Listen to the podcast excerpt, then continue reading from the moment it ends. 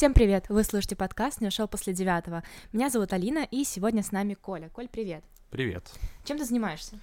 Сейчас я учусь в магистратуре по направлению финансовые рынки и финансовые институты, в том числе совмещаю это с работой в Маков партнеры. Теперь я операционный директор, и дополнительно я занимаюсь аналитикой в NVIDIA Эльдорадо.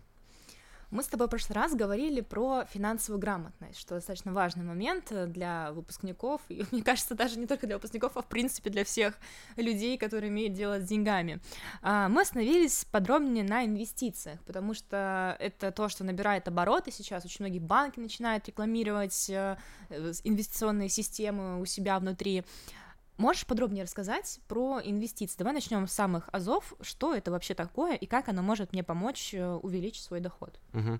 Надо сказать, что инвестиции бывают разного рода. То есть вы можете вкладывать какие-то деньги в акции компании, в облигации компании. Также вы можете инвестировать в бизнес, например, делать свой бизнес. Но это более рисковое занятие, как вы понимаете. Соответственно, если мы сфокусируемся только на финансовых рынках, то, наверное, стоит поговорить о том, что это такое, как компании вообще выпускают свои акции, что они делают и для чего они это делают. Да? Потом уже разобраться, куда вкладываться, назовем это так, ну, обобщенно. То есть если мы затрагиваем тему финансового рынка, то компании выходят на рынки, выпускают свои облигации, акции другие, соответственно, инструменты для того, чтобы привлечь дополнительный капитал. Им необходим этот капитал для того, чтобы, допустим, реинвестировать его в какие-то проекты, либо им сейчас не достает этого капитала, чтобы закрыть свои там кредитные какие-то истории и тому подобное. Вот, поэтому они решают, э, решают расстаться немножко со своими акциями, дать в управление там, людям, например, обычным инвесторам, либо большим инвесторам свои акции за, какой-то, ну, за какие-то деньги, да, соответственно, за какую-то цену. И таким образом происходит так называемое IPO, это листинг э, акций на биржу, когда, например, какая-нибудь компания типа Озона, вот недавно было, выходит на биржу и говорит, что мы готовы продать наши столько-то акций за такую-то сумму. И они заявляют, что у нас вот получается такая капитализация, а капитализация — это стоимость компании да, на данный момент. Ну и после этого, когда они делают листинг, э, акции компании продолжают торговаться, она получает необходимые деньги. Это что касается общего процесса с точки зрения акций. С облигациями немножко сложнее, то есть это не про там, такой простой выпуск, да, это немножко про другое. Вот. Может, есть какие-то вопросы у тебя?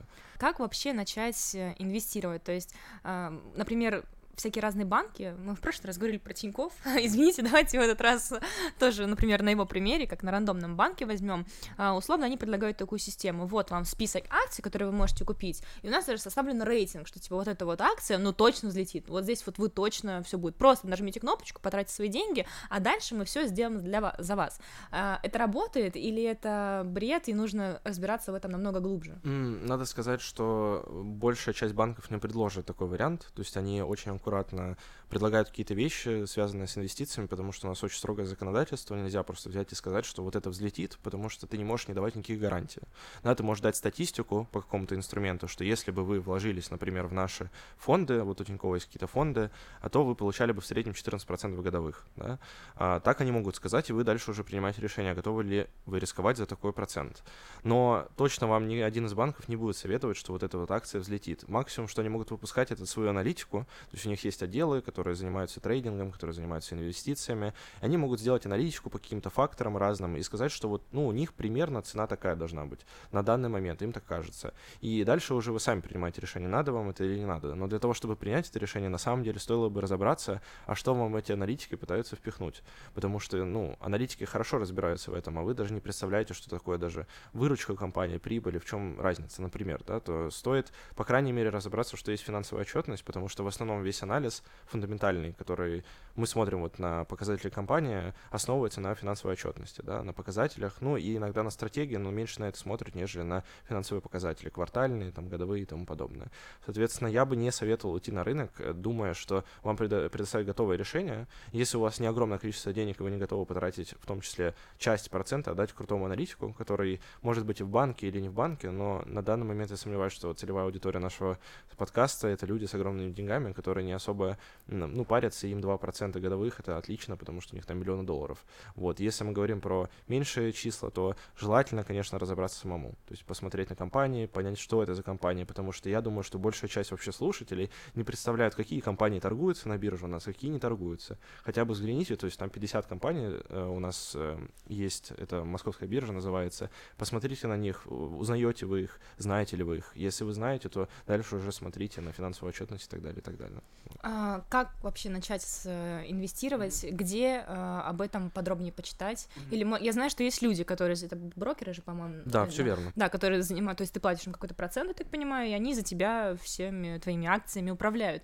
Э, или лучше начать самому? Да, и немножко поправлю, брокеры, они могут предоставить тебе возможность э, их управления, да, но в основном брокеры занимаются, они как посредник между биржей, как таковой, и тобой, как инвестором. Они регистрируют твои сделки, соответственно, их осуществляют за очень маленький процент с оборота, который ты вкладываешь в какую-то акцию, да, соответственно, брокеры занимаются этим. А касаемо того, как туда пойти и потыкать, например, на кнопочки, то мне кажется, сейчас это самое удобное время, которое может быть в любом приложении, мне кажется, то Сбербанка, то там, ВТБ, Альфа и тому подобное, есть возможность скачать приложение инвестиций, зарегистрироваться, там создать счет без не нужно приходить, например, лично и подписывать какие-то документы, все сделается за вас, а дальше уже, ну, просто положить туда деньги и подумать, перед тем, как куда-то инвестировать. Да? То есть это сделать просто. А вот с точки зрения, что читать, здесь есть несколько вариантов. То есть мне кажется, что можно попасться на, сам, э, ну, на странные курсы довольно-таки ВКонтакте. Будьте аккуратны с этим. Да? Я могу посоветовать один ресурс, который я сам нашел лет пять назад, и он мне очень помог. Есть блог, э, э, по-моему, «Вложение денег с умом», он называется. Человек — это инвестор Александр Иванов он на самом деле пишет важные вещи, и он никогда в жизни не будет вам рассказывать про какие-то заоблачные проценты, он будет реально рассказывать о том, что есть. То есть я лично был подписан на его рекомендации, когда только выходил на рынок, и я скажу, что он ни разу не соврал. То есть э, просто даже почитать его блог, посмотреть видео, а, будет уже полезно, чтобы понимать, что это такое. Да? В случае чего вы можете дальше искать подобные курсы, но именно подобные, потому что не ведитесь на то, что вас из, э, за месяц сделают э, там, миллионеры и так далее. Это нереально. Будьте ну, бдительны стороны, и никогда не подвергайтесь такому значит, влиянию, поскольку сейчас инвесторов очень много на рынке стало внезапно. Очень много людей из-за коронавируса пошли инвестировать, и очень много людей, соответственно, потеряло денег. Именно из-за таких э, курсов и тому подобное. Поэтому будьте аккуратнее. Для того, чтобы начать инвестировать, обязательно иметь аналитический склад ума? Или если у тебя, ну, совсем все плохо с цифрами и математикой, ты тоже можешь в целом э, попробовать? А, мне кажется, это напрямую зависит от э, того, сколько времени вы готовы уделять этому. Не обязательно быть аналитическим э, человеком, потому что у меня есть вот пример, у меня есть знакомый, который абсолютно гуманитарий, но он отлично разбирается в трейдинге, то есть, ну, это человек, который торгует внутри дня, внутри недели, но не на долгий срок, и ему вообще без разницы, есть ли там какие-то цифры или что-то такое. То есть, но это более рискованная деятельность. Что касается фундаментального анализа, ну, на год, на два вперед, может быть, на полгода, то здесь аналитического склада ума не нужно, потому что финансовая отчетность это довольно-таки простые вещи, как я уже сказал. Если вы разберете в терминологии, что такое выручка, что такое чистая прибыль, что такое операционная прибыль и так далее, вам уже будет понятнее, а что вообще вам рассказывают этой отчетностью, и вы можете ее читать и понимать и делать какие-то выводы. То есть для этого каких-то аналитических способностей не надо. Если мы уже говорим про серьезные какие-то вещи, там, построение модели и тому подобное, вряд ли вы до этого дойдете. Вот там как раз нужна математика, аналитические способности и так далее. Но с точки зрения обычного, э, обычных инвестиций, когда вы зарабатываете там, ну, по 15, по 20 процентов в год, э, вы можете спокойно там взять какой-то курс. Я уже сказал одного человека, которого я советую. Э, это не мой знакомый, если что, то есть я его не знаю лично, но он точно, даже с видео на YouTube вы очень много чего узнаете нового. Этого будет достаточно, что хотя бы примерно понимать, что вы делаете. Стоит сразу покупать акции каких-то крупных компаний, например, я знаю, что там Apple, не буду дальше говорить, потому что я знаю только про Apple, чтобы не соврать. Но, в общем, очень много крупных корпораций продают свои акции, причем не то чтобы сильно дорого, то есть, условно, это может быть полторы-две тысячи рублей, то есть, э, мне кажется, что на рынке инвестиций это не большие деньги, на самом деле. А, или лучше уделять внимание каким-то маленьким компаниям, э, которые, может быть, возьмут больше денег за одну акцию, но у них, вероятно, есть больше потенциала. Угу. На самом деле, вот стоимость акции, она ничего не говорит. То есть, если, например, компания выпускает акции очень дорогие, одну акцию, она вряд ли закладывает в это какой-то большой смысл. То есть э, не стоит смотреть именно на цену одной акции, потому что это ничего не значит. То есть есть вот Apple, которая стоит там 300 долларов условно, а есть э, компания довольно-таки известного инвестора, всемирно известного, Уоррена Баффета. Она называется, по-моему, Berkshire Hathaway, что-то такое. Она стоит, по-моему, за 700 долларов за э, акцию. Это довольно-таки дорого, вы сами понимаете. А для чего это сделано? То есть Уоррен Баффет говорит, для чего это было сделано? Для того, чтобы было мало, э, как можно меньше спекулянтов на этих акциях. И, как я уже повторюсь, э, акции, цена акции одной ничего не значит. То есть это не отражает никак ее финансовую отчетность, насколько она большая и тому подобное. Потому что, например, банк ВТБ который довольно-таки огромный, ну, мягко говоря, огромный, он второй после Сбера, он торгуется по, по-моему, 4 копейки за акцию, вот. Соответственно, это никак не отражает, опять же, его там, финансовую стабильность и тому подобное, поэтому э, не стоит смотреть на акции э, вот конкретно по цене, но если мы говорим про большие или маленькие компании, здесь все зависит от ваших э, интенций, намерений на рынке. Если вы хотите спокойно сидеть и не думать о том, чтобы каждый день заходить и следить цену этой акции, следить за ценой этой акции. Может быть, вам стоит посмотреть на голубые фишки. Как раз-таки голубые фишки — это те компании, которые а, ну, крупные, они платят дивиденды неплохие, особенно на российском рынке, и, возможно, это ваш выбор. То есть вы сформируете портфель, а, э, дивидендный портфель, где там, например, будет «Газпром», «Сбербанк» и подобные компании, которые платят хорошие дивиденды, не особо большие, там 6%, 9%, но вам, допустим, этого достаточно. И вы не боитесь, что эта компания а, через какое-то время просто умрет, потому что нет финансовой подушки. Но если мы говорим про маленькие компании, здесь это, конечно, более рисковая деятельность, это очевидно, но она связана, соответственно, с большими доходами, потому что компания, например, давайте возьмем коронавирусный период, Компания Модерна, которая сделала вакцину, она до этого торговалась, ну, я буквально не скажу, но она выросла раз в 5-10, то есть за, за время коронавирусного периода, и кто бы вложился, тот наверняка бы разбогател, казалось бы. Но, с другой стороны, откуда мы это знали, и вряд ли кто-то это знал. Кто-то, может быть, и вложился, но это, наверное, какие-то инсайдеры или что-то подобное. Поэтому я бы все равно советовал, если вы начинаете, пощупайте хотя бы акции голубых, ну, которые называются голубыми фишками. То есть большие компании, которые заплатят вам деньги однозначно, и вы не будете бояться, что у них акции Э, акции упадут и не вернутся к изначальному, полож... ну, изначальному положению. Вот. А, я правильно понимаю, что условно акция это очень грубо говоря, как, как они вообще работают? То есть я, например, купила того же ВТБ акцию за 4 копейки, потом в какой-то момент э, у них э, что-то волшебное произошло на рынке, их акции резко стали по 2 рубля. Я его продаю, и вот эта вот разница там, это мой как бы заработок. Uh, все верно. Ну, только ты еще должна учесть, что ты заплатишь налог, Э, с этой разницы. В том числе не забудь, что, возможно, если ты держал эти акции там год, э, тебе выплатили еще дивиденды поверх. То есть в итоге э, твоя прибыль будет состоять из дивидендов плюс разница между покупкой и продажей. Ну или наоборот, убыток будет состоять между разницей между покупкой и продажей. Вот так. Если, если ты только начинаешь разбираться во всем этом рынке, есть смысл покупать сразу несколько акций разных компаний?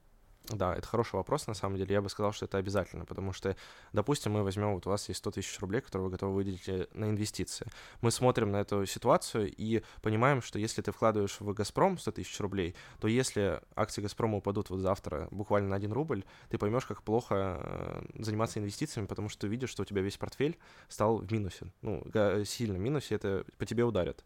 Но если ты вложишь, например, в акции разных компаний из разных секторов, то они будут балансировать между собой. Допустим, «Газпром» упал, упал, одновременно с этим Яндекс вырос. И, соответственно, твой портфель остается, ну, не в минусе и не в плюсе, он стоит стабильным. То есть это называется, на самом деле, диверсификация, то есть когда ты раскладываешь яйца в разные корзины, ну, если совсем по-простому. Это позволяет тебе диверсифицировать твои риски и, соответственно, меньше думать о том, ну, как, соответственно, торгуются эти акции вот сегодня, завтра и послезавтра, потому что ты все-таки рассчитываешь на там год, на два вперед, ну, если ты пришла за этим.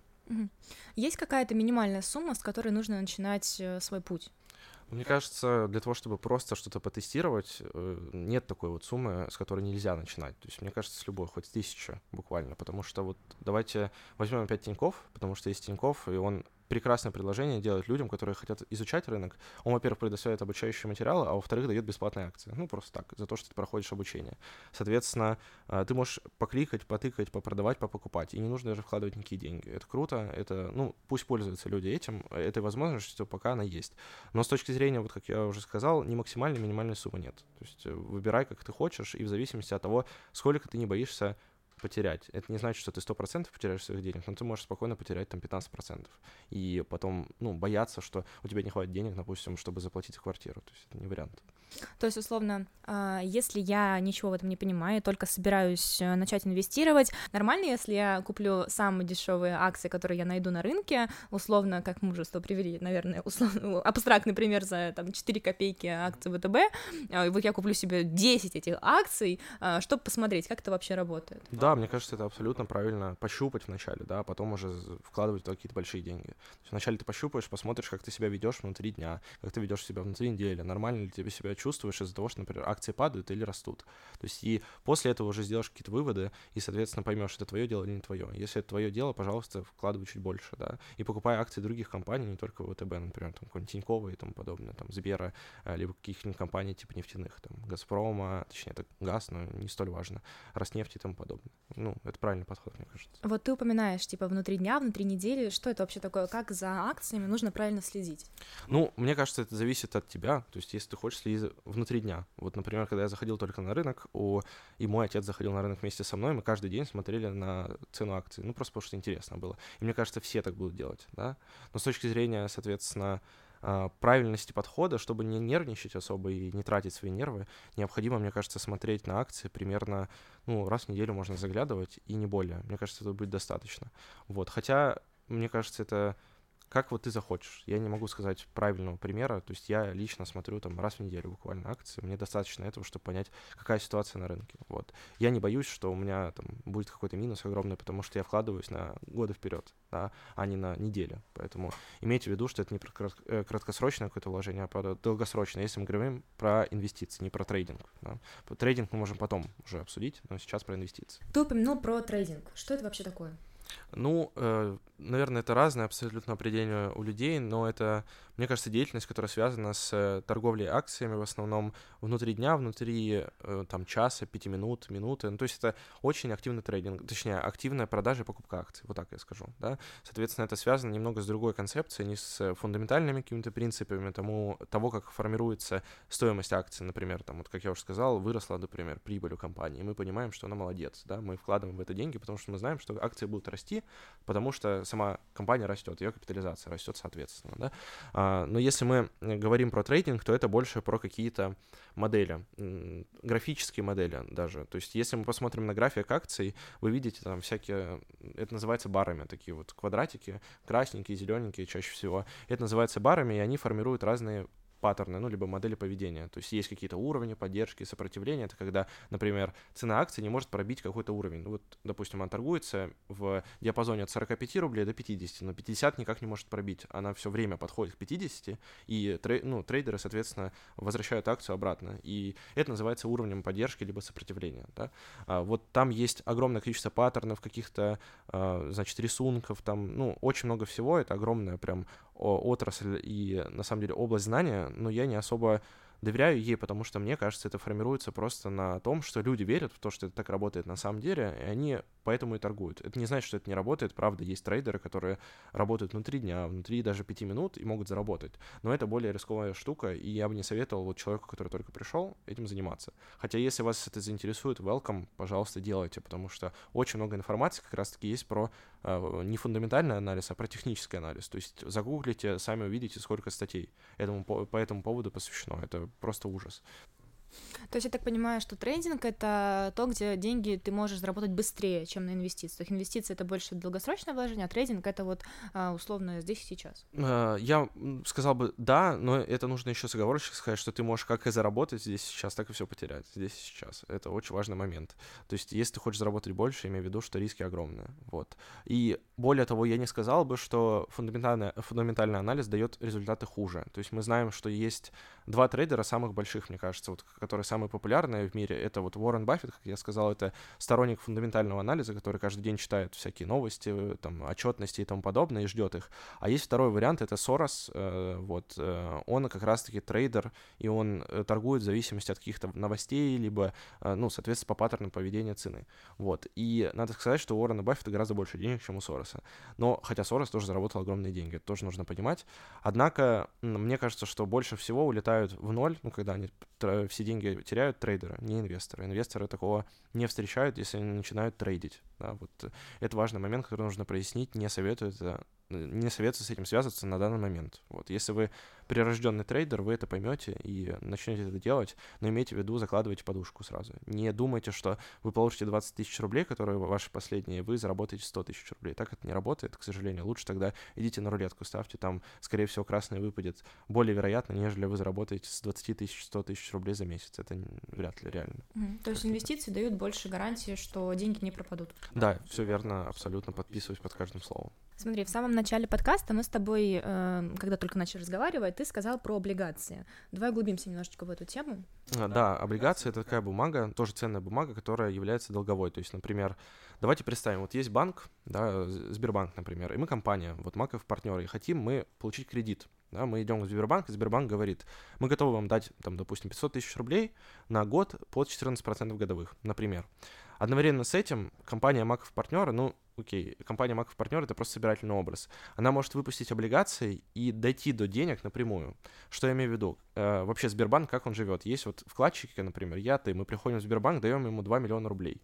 И он эти 2 миллиона потом дает на кредиты. То есть как работают банки? Вот таким образом. И он процент имеет, то есть он нам платит по вкладам 4% годовых, а с кредита он получает 14. Его разница 10%, он себе кладет в карман. Да? Соответственно, для того, чтобы не обращаться к банкам, э, компании хотят обращаться напрямую к нам, то есть к обычным инвесторам, к обычным людям, чтобы за, занять какую-то, не знаю, какую-то сумму, там 100 тысяч рублей, 200 тысяч рублей, иногда там миллионы и так далее, и так далее.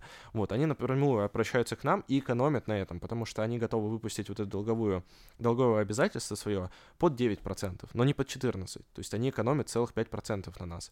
Мы им даем эти деньги напрямую без банка, Мини, э, вот нет больше банка в наших отношениях. И мы в плюсе, потому что они нам платят 9% годовых. И они в плюсе, потому что они получили деньги.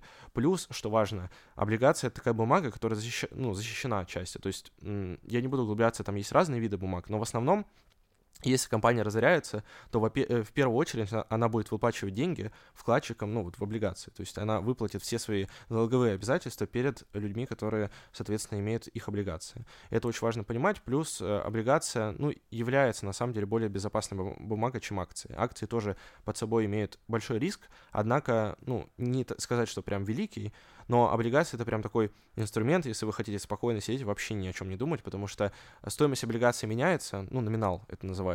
Однако вы можете не следить за этим, потому что если компания не умрет, то она все равно выплатит вам все эти проценты и закроет перед вами долг. И выплатит все ваши деньги. Вы можете не париться. Более того, а, есть разные виды облигаций, по которым я сейчас, наверное, расскажу.